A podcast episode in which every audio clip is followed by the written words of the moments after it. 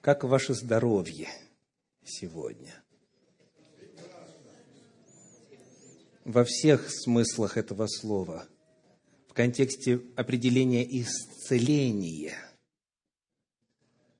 который мы нашли в последней проповеди в цикле служения и исцеления. Насколько вы целостны, и дух, и душа, и тело – насколько едины сообразно воле Божьей.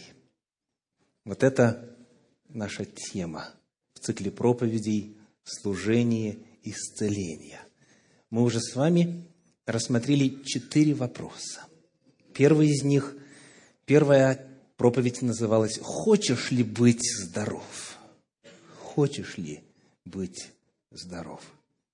Вторая естественные причины болезней.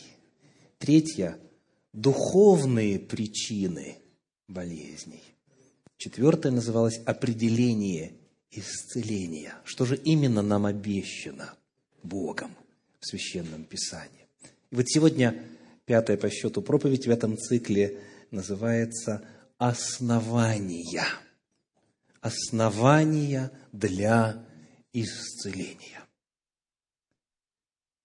Почему и в силу чего, по какому праву, на каком основании Бог может нас исцелять? Основания для исцеления. Вот тема сегодняшней проповеди.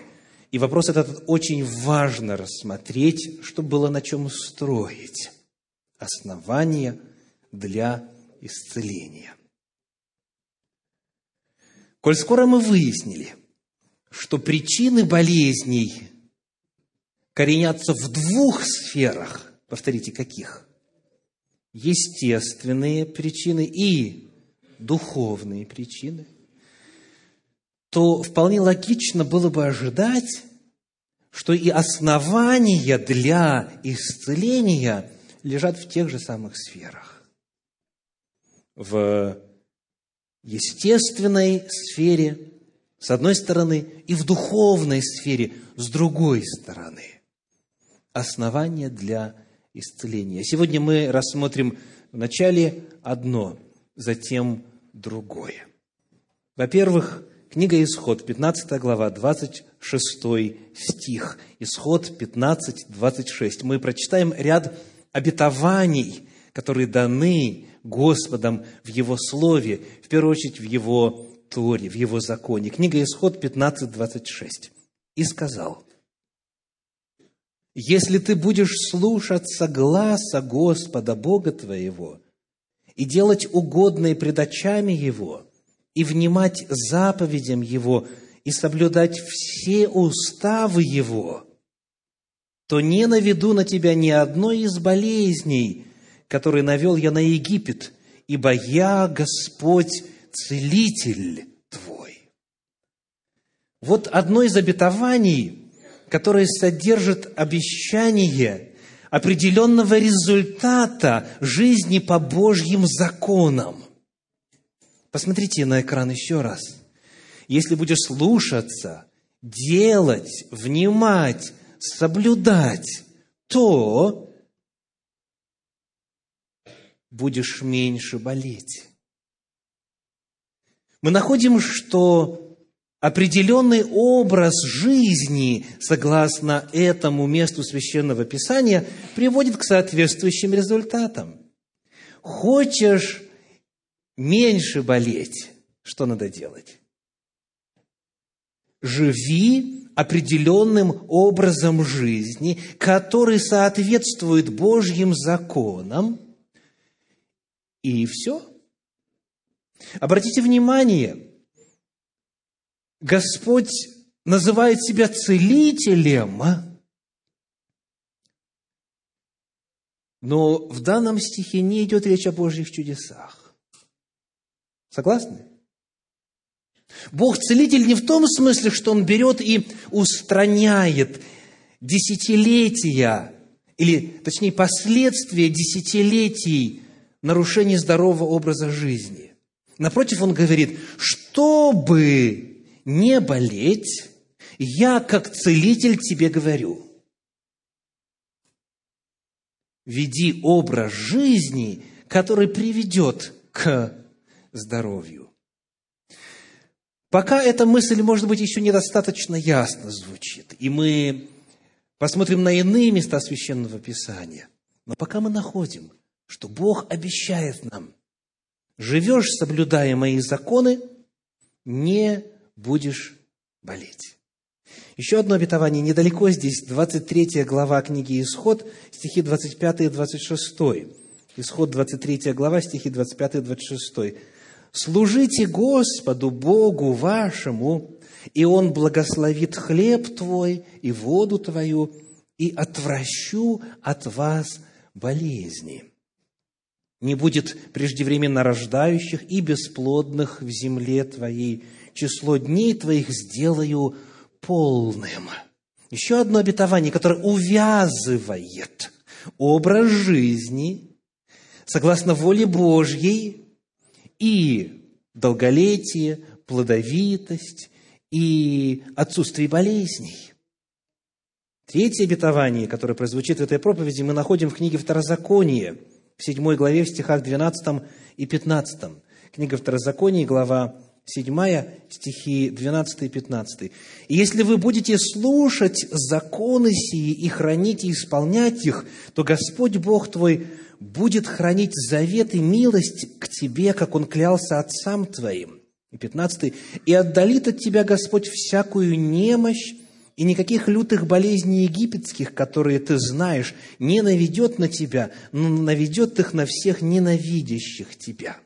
Вот эти и подобные им места Священного Писания говорят о том, что в зависимости от того, как человек живет, то есть соблюдает ли Божьи законы, которые включают в себя и законы питания, и законы отдыха, и законы внутреннего мира, и все-все-все сферы жизни, то в зависимости от того, соблюдает или не соблюдает человек он и он будет либо болеть, либо будет меньше болеть. И вот здесь можно перейти к неверному выводу, что Господь предлагает здоровье в качестве платы, в качестве вознаграждения, в качестве своего особого сверхъестественного действия и воздействия на состояние тела этого человека. Но прийти к такому выводу будет неверно. И вот почему. Скажите, вот представьте себе человека, который Бога знать не знает, атеист атеистом, но живет по законам здоровья. Правильно питается, правильно спит, правильно реагирует на стресс, то есть живет здоровым образом жизни. Скажите, будет ли в его жизни проявляться то самое желанное здоровье, долголетие и так далее. Но ведь он Бога, может быть, и вообще не знает.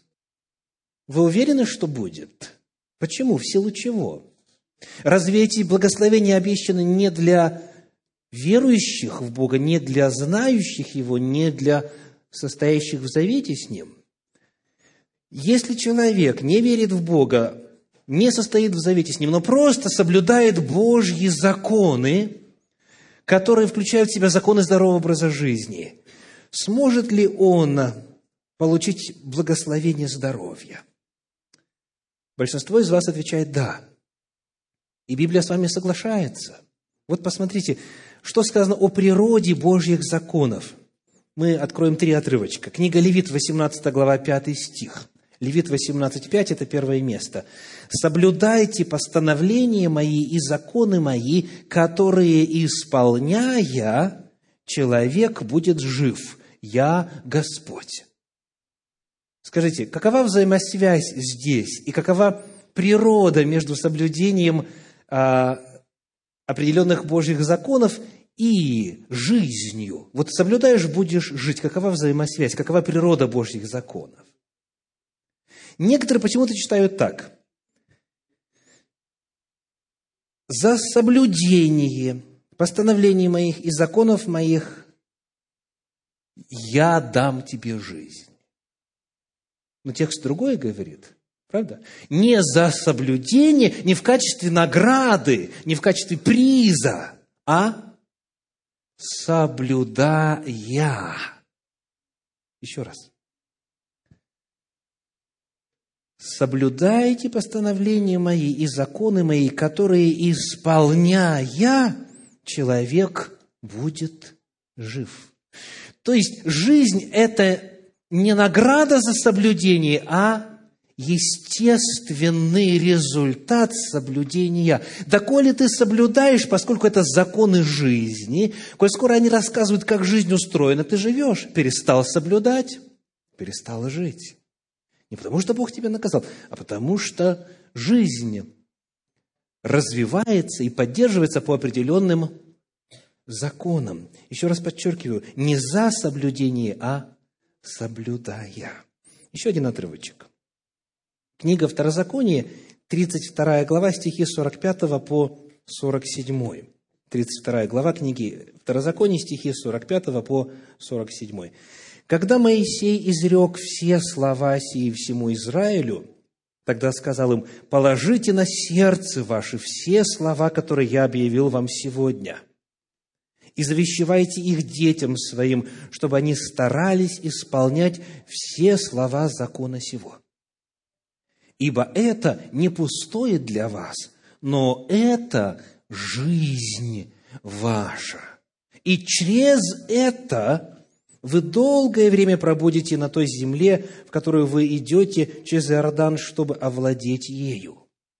Скажите, как представлена здесь жизнь? Дайте определение жизни по этому стиху. 47 стих. Что такое жизнь? Жизнь – это сами заповеди, законы, постановления и уставы. Не награда за их соблюдение, но это, сказано, жизнь ваша. Вот этот закон, который я даю вам, это не пустое, это ваша жизнь. И через это вы долгое время пробудете на этой земле. То есть, сами законы по себе – это законы жизни. Не для того, чтобы получить жизнь, а чтобы продолжать жить. Еще одно место, которое еще яснее об этом говорит, это книга Псалтирь, 18 глава. Давайте почитаем стихи с 8 по 12. Книга Псалтирь, 18 глава, стихи с 8 по 12. «Закон Господа совершен, укрепляет душу. Откровение Господа верно, умудряет простых. Повеление Господа праведны, веселят сердце.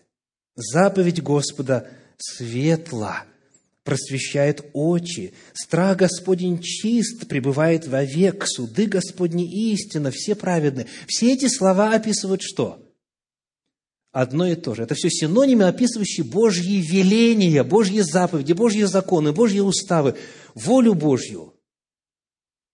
И дальше вот об этом Божьем откровении, об этих законах сказано так, 11 стих. «Они вожделение золота и даже множество золота чистого, слаще меда и капель сота, и раб твой охраняется...»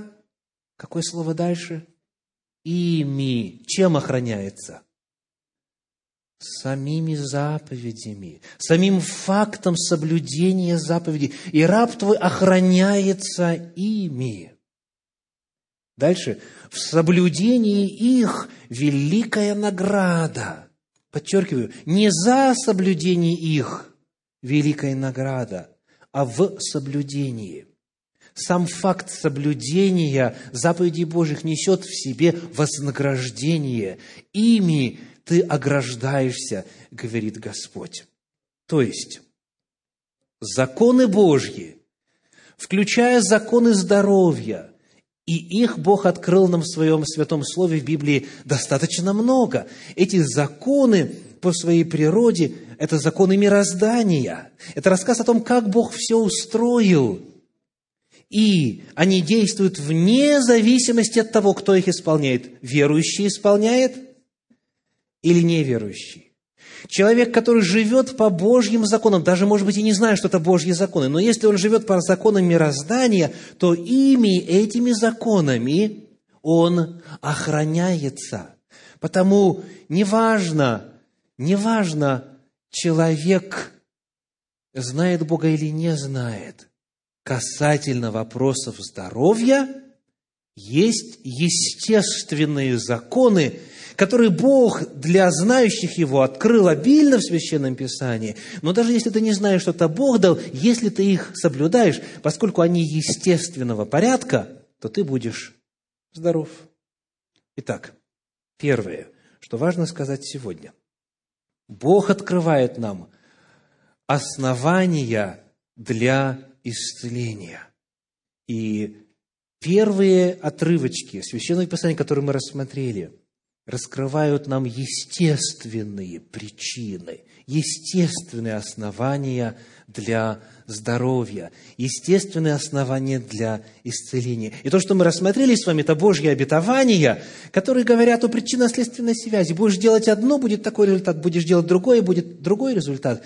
Даже если Бог пока еще ничего не сделал, кроме как дал информацию об этом. Законы действуют сами по себе. Сами по себе. Это первое. Мы рассмотрели вопросы, связанные с тем, что медицина называет превентивные методы лечения. То есть, не хочешь болеть, соблюдай определенные правила. То есть, чтобы не заболеть, отвращу от вас болезни. Ну а если человек уже заболел, в силу ли незнания этих законов, или в силу сознательного нарушения, или, может быть, в силу каких-то генетических факторов, или, может быть, в силу а, фактора окружающей среды, или любого другого фактора. Если он заболел, что делать? Что делать верующему человеку? Вот вы, когда заболеваете, что вы делаете? Кто к врачу идет? Поднимите руку, когда вы заболеваете. А кто к аптечке идет? Ну, за врача, за врача надо платить, а за это уже заплачено, так? Так кто Богу начинает молиться? Угу, угу, спасибо. Если уже заболел, что делать? Мы по-прежнему мыслим в контексте естественных оснований для здоровья и исцеления. Приглашаю вас посмотреть на ряд отрывочков Священного Писания на эту тему. И первый из них – это четвертая книга Царств, 20 глава, 4 стих. Четвертая книга Царств, 20 глава, 4 стих. Эта история большинство из вас должна быть знакома. Четвертое Царство, 20 глава, 4 стих. И до седьмого, с четвертого по седьмой. Готовы? Исаия еще не вышел из города, как было к нему слово Господне, «Возвратись и скажи Езекии, владыке народа моего». Так говорит Господь Бог Давида, отца твоего, «Я услышал молитву твою, увидел слезы твои. Вот я исцелю тебя. В третий день пойдешь в дом Господень». Пока сделаем паузу. Итак, кто будет исцелять Езекию, царя? Господь, да? Я исцелю тебя. Вопрос, почему Богу не сделать это тут же, сразу же? Скажите, сколько исцелений длилось согласно тексту? Три дня. Три дня. В третий день пойдешь в дом Господень. Но ведь Бог может прикоснуться, и человек сразу же будет здоров. Правда? И у нас есть такие истории на страницах Священного Писания – то есть мы видим, что Бог тут каким-то образом начнет, скорее всего, исцелять, что не связано с чудом. Согласны? Ну, давайте читать дальше. «Я исцелю тебя». И дальше шестой стих. «И прибавлю к дням твоим пятнадцать лет, и от руки царя Ассирийского спасу тебя, и город сей, и защищу город сей ради себя, и ради Давида, раба моего. И сказал Исаия, возьмите пласт смокв. И взяли, и приложили к нарыву, и он выздоровел. Вопрос. Кто исцелил Езекию? Кто исцелил Езекию? Что бы атеист сказал? не кто, а что. Лекарство исцелило Езекию. Слава Богу, Исаия был человек умный, сказал, что надо сделать, сделали, человек на третий день поправился. Никакого чуда. Причем тут Бог. Чтобы верующий человек сказал, Бог исцелил. Но давайте уточним, чтобы грамотный верующий сказал. Бог исцелил через медицину. Согласны? Бог исцелил через лекарственные средства. Бог исцелил. Бог исцелил, дав пророку Исаии откровение о том, что именно надо применить. И Езекия выздоровел. Посмотрим на еще одно место. Книга пророка Иеремии, 8 глава, 22 стих. Иеремии 8, 22. 8, 22. «Разве нет бальзама в Галааде? Разве нет там врача? Отчего же нет исцеления тщери народа моего?» Этот отрывок, он представляет собой послание сразу в двух планах. Двуплановое, двухплановое откровение. Первое – бальзам. Это то, что нам знакомо и близко, и понятно. Кто-нибудь из вас пользуется всякими внешними мазями, натираниями, притираниями, и пошло-поехало. Бальзам. Еще какой термин исключительно, вот, как говорится, такого естественного порядка в этом стихе? Какой термин? Врач. Врач. Заболел, идешь к врачу. Разве нет бальзама, разве нет врача? И Господь вот через эти образы, Он говорит, естественно, если смотреть общий контекст, о духовном состоянии народа. Но чтобы понять это духовное, нужно узреть, что в Священном Писании использование медицинских средств является вполне обыденным. Разве этого нет? То есть это риторический вопрос. Неужели вы не можете пойти полечиться? Так? Еще один отрывочек. Книга Иезекииля пророка, 16 глава, стихи 4, 5 и 9. Иезекииля, 16 глава, стихи 4, 5 и 9. «При рождении твоем, в день, когда ты родилась, пупа твоего не отрезали, Водою ты не была омыта для очищения, и солью не была осолена, и пеленами не повита. Ничей глаз не жалился над тобою, чтобы из милости к тебе сделать тебе что-нибудь из этого. Но ты выброшена была на поле по презрению к жизни твоей в день рождения твоего. Пока делаем паузу. Итак, что здесь описано в качестве того, что должно было произойти после рождения. Первое средство какое? Вода. Вода. Сказано, что никто не омыл тебя после рождения. А зачем надо мыть? Ну, нам легко, дорогие, да мы в 21 веке живем. Но для древних это далеко не очевидно было, что вот именно надо поддерживать гигиену на надлежащем уровне, потому что если нет, расплодятся эти микроорганизмы, и, и все. И все. Второе, что используется здесь, кроме воды? Соль. Соль. А соль для чего? Для обеззараживания вновь, да, то есть соль – это что у нас? Это антисептик, да?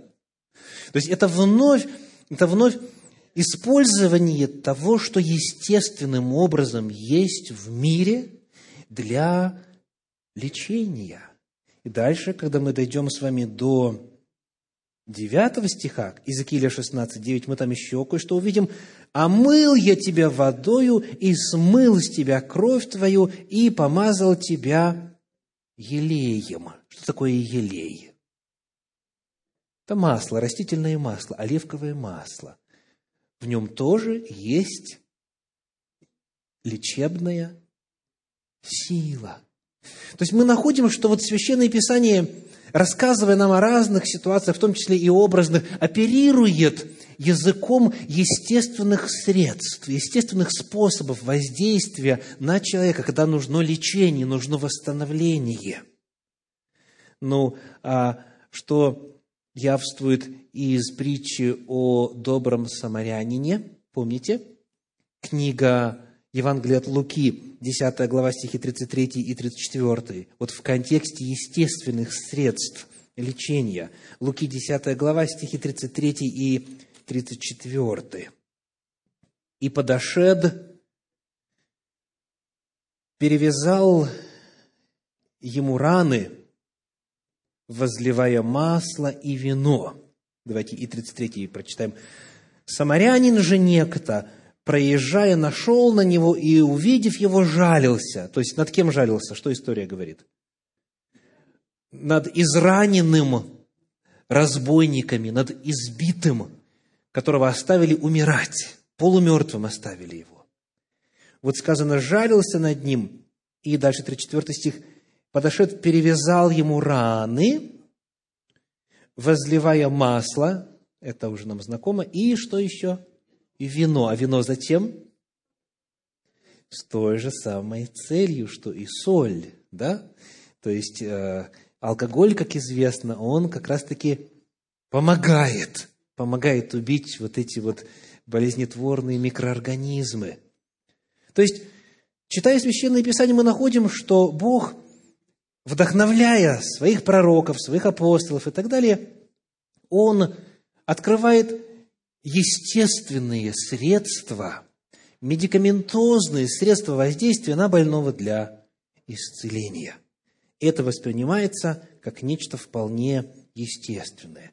Итак, вопрос – когда человек заболел, ему нужны основания для исцеления. Куда ему обращаться? К Богу или к врачу? Есть две крайности в ответе на этот вопрос. Есть те, кто говорят, конечно же, к врачу. Конечно же, к врачу. А вся советская медицина была построена на лечение исключительно тела. Какой Бог? Какая молитва? О чем вы говорите? Да? Мы знаем, мы специалисты, мы лечим, и человек выздоравливает. Бог тут ни при чем. И наоборот, есть много верующих, которые говорят к Богу, но не к врачу. К Богу, но не к врачу. То есть противопоставляется Божья сила, чудодейственная сила – и лечение медицинскими средствами. Как сам Бог отвечает вот на этот вопрос, к Богу или к врачу? Послушайте, как это было выражено в свое время устами Серафима Саровского. Он сказал, лечись, лечись, потому что Бог создал и лекарство, и врача, и в Его руках твое выздоровление. В Библии нету соперничества, нету противоречия между Божьей силой и тем, что Бог уже сотворил для нашего здоровья. Итак, каково первое основание для исцеления? Каково первое основание для здоровья? Это основание естественного порядка, в силу чего Бог может нас исцелять. Бог имеет власть над законами естественного порядка, потому что Он их сотворил. И по любви своей к нам Он их немало открыл в Священном Писании, в Библии. Он открывает многие принципы здорового образа жизни. И применяя Богом данные средства – в том числе и те, которые являются достоянием современной медицины, которая, слава Богу, продолжает развиваться и все больше знает о том, как устроено тело и что можно применять для лечения. Бог благодаря этому продолжает сегодня лечить. Бог продолжает исцелять через врачей. Есть превентивные вопросы, вопросы здорового образа жизни, но когда уже пришла беда, тогда Бог использует врачей для исцеления. Я хочу показать вам буквально чуть менее двух минут ролик, который в свое время был подготовлен известным издательством National Geographic, когда они, проводя исследования тех мест на Земле, где живут долгожители, люди, которые живут до ста лет и больше, нашли три главных места. Это были Сардиния, Окинава и адвентисты седьмого дня. Давайте посмотрим этот ролик. Просьба выключить свет.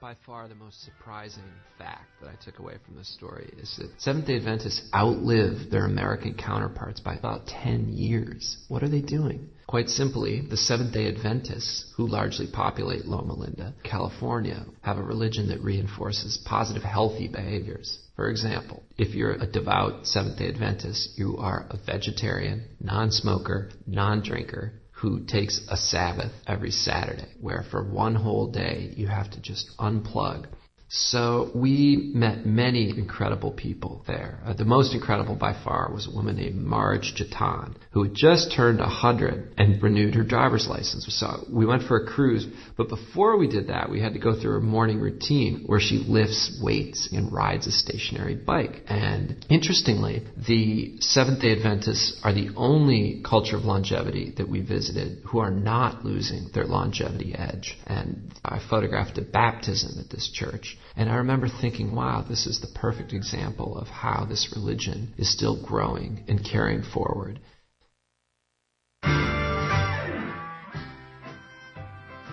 I think in America we tend to marginalize old people, kind of put them away in retirement homes. But these amazing people in three different cultures represent the potential to see your great grandchildren grow up, a potential to be healthy and happy well into your older years. And that to me was the biggest thing I walked away with from this assignment was that, wow, you know, I now have this sense of responsibility and control based on choices that I make. I'd read that genetics only account for about 30% of how long you live. So, you know, the majority of how long you live is up to your lifestyle. It's up to you.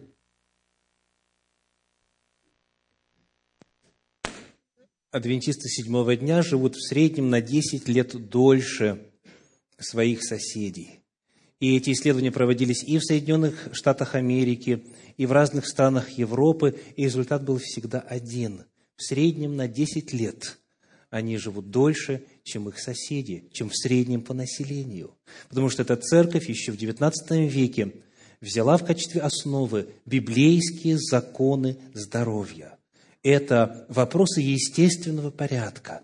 Соблюдаешь, будешь меньше болеть, будешь дольше жить. Потому вопрос ко всем присутствующим. Применяете ли вы Богом данные средства исцеления в плане здорового образа жизни, в плане лекарственных средств по нужде, для того, чтобы реализовать полностью весь потенциал, который Бог дал вам при рождении. Мы рассмотрели с вами первое основание. Это основание естественного плана. Давайте посмотрим второе. Основание духовного порядка. В книге пророка Исаии в 53 главе, в стихах с 3 по 5 содержится удивительное пророчество. Книга пророка Исаии, 53 глава, стихи с 3 по 5. Он был презрен и умален пред людьми, муж скорбей и изведавший болезни, и мы отвращали от него лицо свое. Он был презираем, и мы ни во что ставили его. Но он взял на себя наши немощи и понес наши болезни. А мы думали, что он был поражаем, наказуем и уничижен Богом.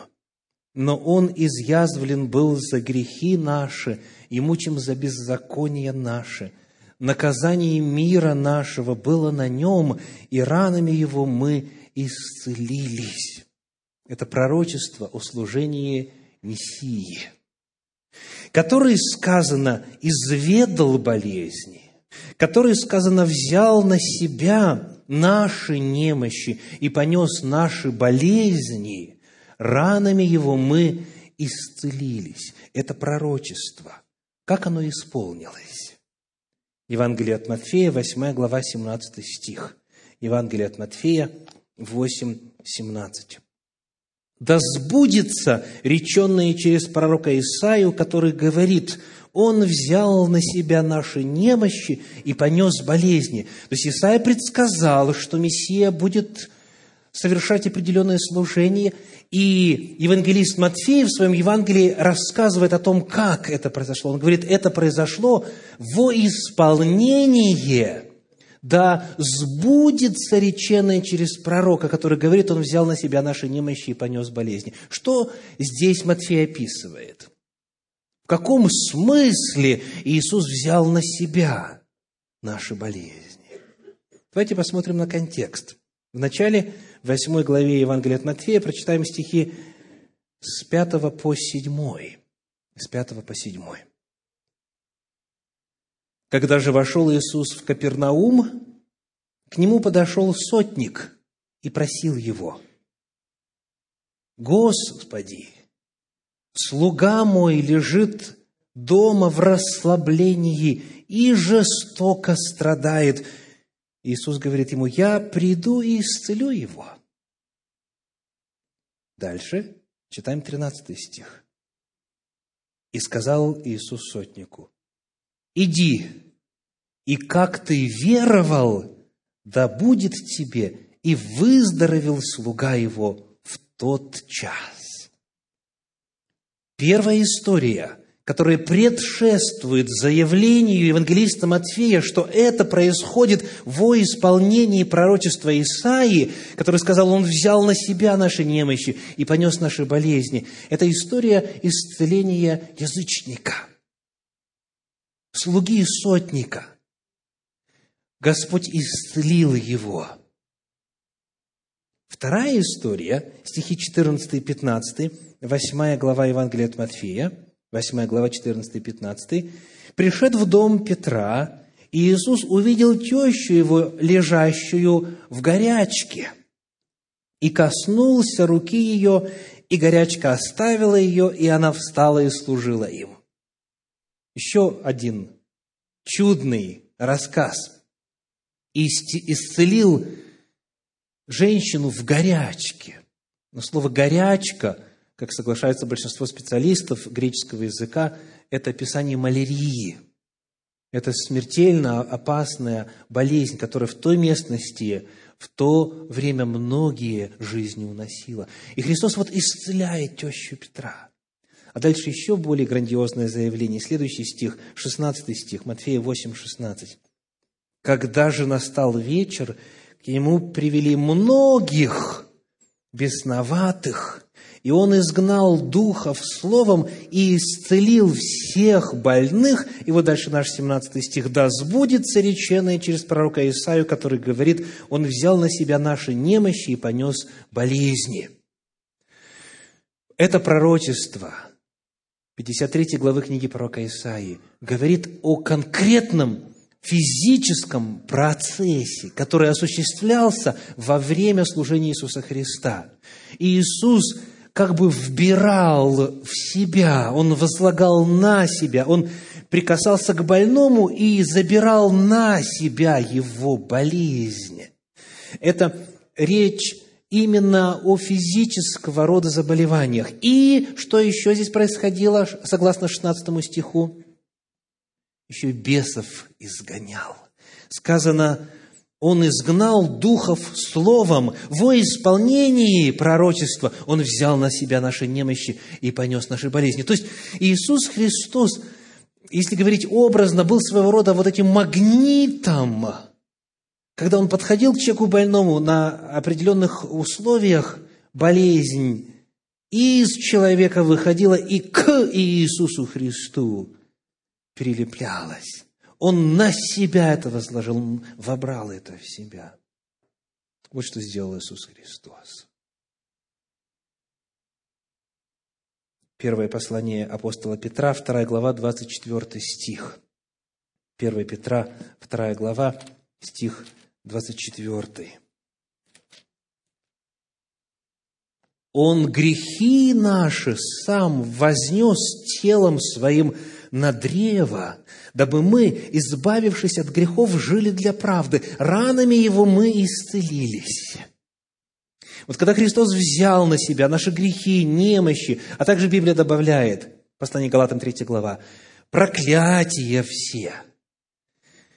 Когда Он взял все последствия греха на себя, что потом Он со всем этим сделал, согласно этому стиху?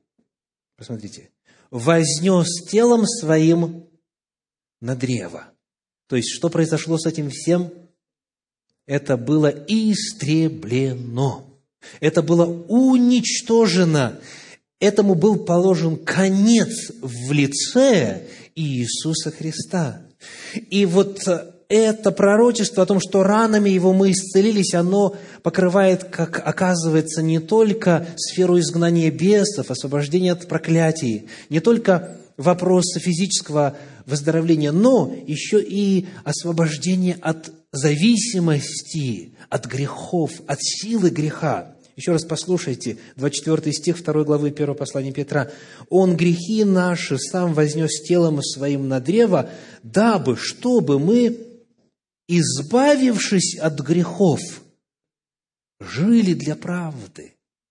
То есть Он истребил и силу греха, он истребил и вину греха, Он понес наказание. Он исцелил нас ранами своими и в плане духовного исцеления. Вот то, что произошло в служении Иисуса Христа на земле, к великому сожалению, очень многие, кто исповедует Иисуса Христа Господом, еще не узнали, не услышали, а услышав, не осознали – а некоторые, осознав, не приняли а, на практике своей жизни. Потому что если верно то, что здесь описано, а это верно или нет, то значит во Христе Иисусе все последствия греха во всех измерениях нашли свое решение. Он плотью своей, телом своим, впитав все это в себя, уничтожил на Голгофе.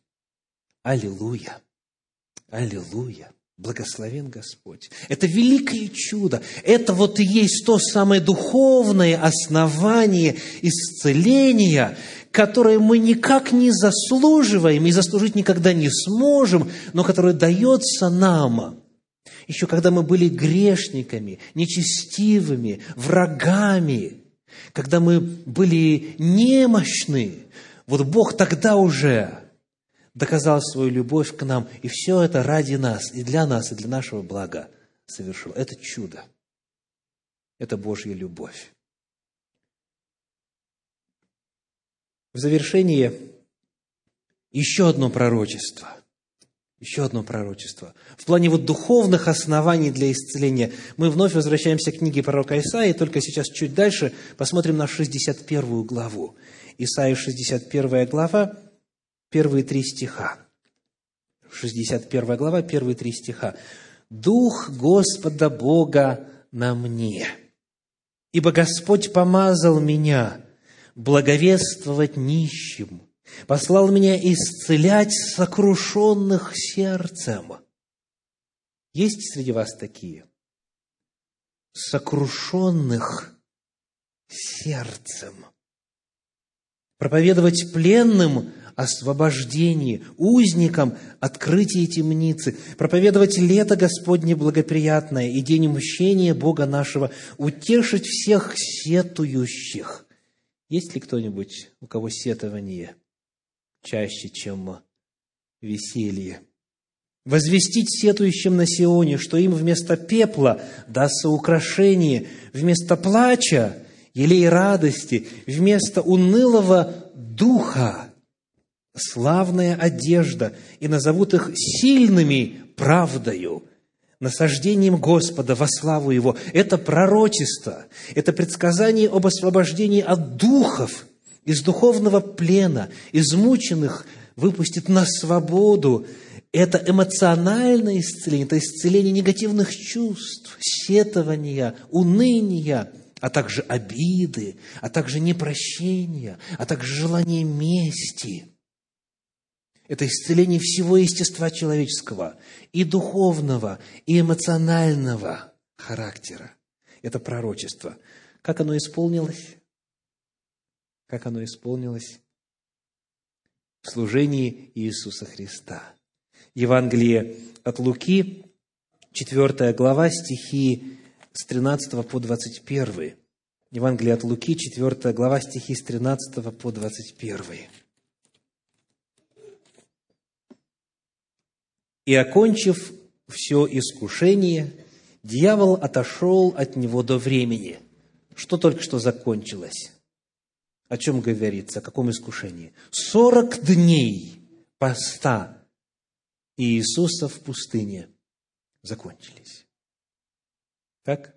Все искушения дьявола закончились. И он начинает свое служение. То есть описывается самое начало служения Иисуса Христа. И вот что сказано – 14 стих. «И возвратился Иисус в силе Духа в Галилею, и разнеслась молва о нем по всей окрестной стране. Он учил в синагогах их, и от всех был прославляем. И пришел в Назарет, где был воспитан, и вошел по обыкновению своему в день субботний в синагогу, и встал читать. Ему подали книгу пророка Исаии, и он, раскрыв книгу, нашел место, где было написано «Дух Господень на мне». Дальше он цитирует 61 главу книги пророка Исаии, 20 стих. «И, закрыв книгу, и отдав служителю, сел, и глаза всех в синагоге были устремлены на него.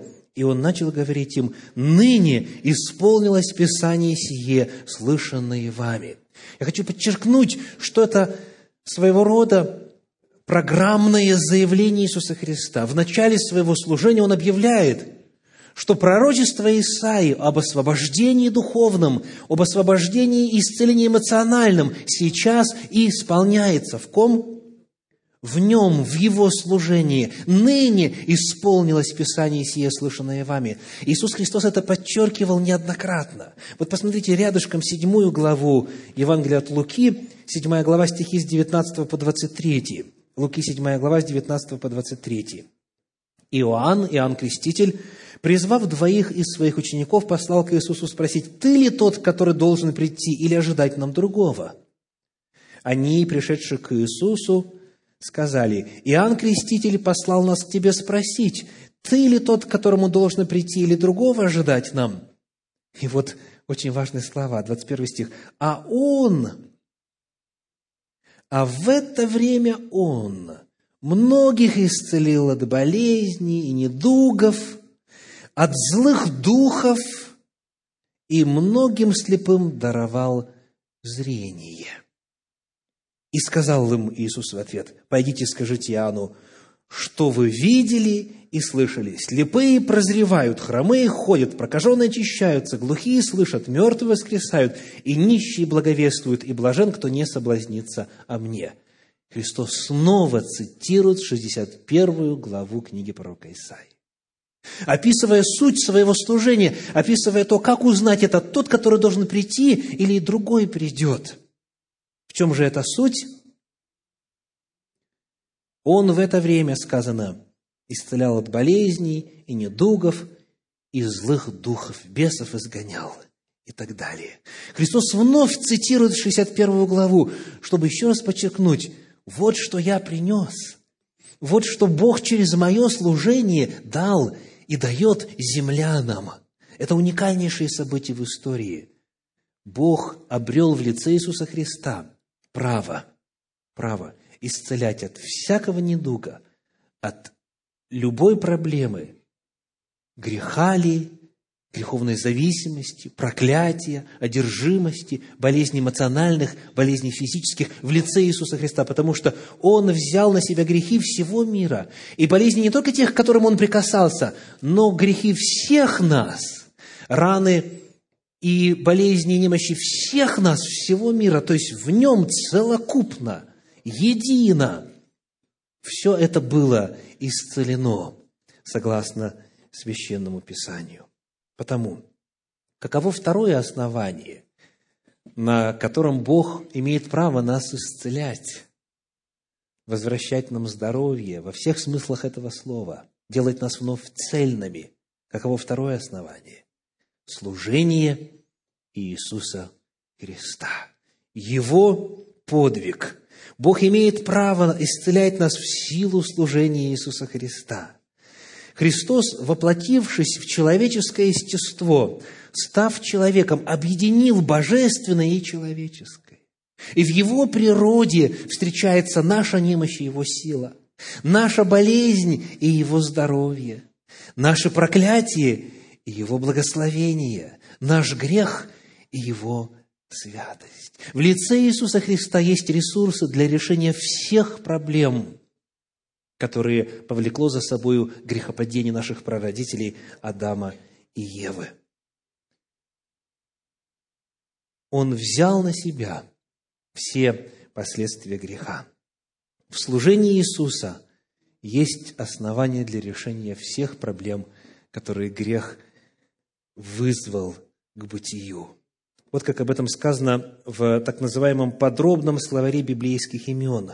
Иисус пришел возвестить о наступлении совершенно нового мира, где не будет греха, болезней и смерти. Этот мир уже явлен воскресением Иисуса, но окончательно он наступит в грядущем. Власть Иисуса исцелять больных, как его власть прощать грехи, показывала людям, чему будет подобно грядущее царство, и подтверждала, что приход этого царства реален. Это царство во всей своей полноте еще не является реальностью на земле. По-прежнему еще есть и болезни, смерти, проклятия и грехи.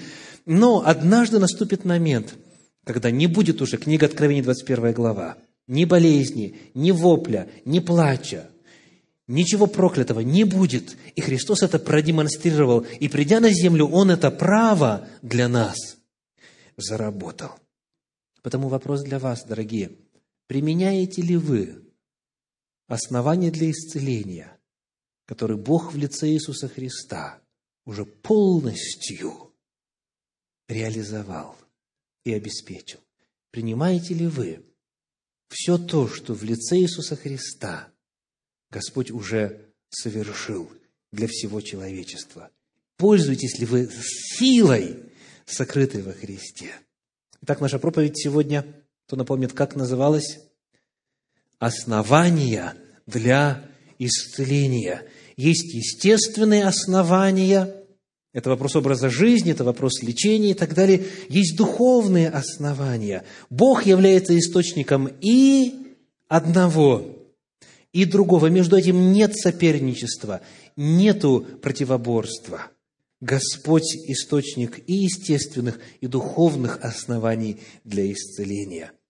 И потому желаю, чтобы в жизни всех присутствующих, и тех, кто будет слушать и смотреть запись этой проповеди исполнились благословенные слова из 102 псалма. Псалом 102, стихи с 1 по 5. Книга Псалтирь, 102 глава, стихи с 1 по 5. Благослови, душа моя, Господа, и вся внутренность моя, святое имя Его. Благослови, душа моя, Господа, и не забывай всех благодеяний Его. Если вы верите тому, что сказал Господь, то ваш опыт должен быть созвучен опыту псалмопевца, опыту Давида – и потому я приглашаю вас последние стихи, которые я прочитаю, стихи с 3 по 5, прочитать вместе, вслух, в качестве вашего личного исповедания веры. Это ваш опыт по вере. Читаем. «Он прощает все беззакония мои, исцеляет все недуги мои, избавляет от могилы жизнь мою» венчает меня милостью и щедротами, насыщает благами желание мое, обновляется подобно орлу юность моя. Аминь. Благ Господь. Аминь.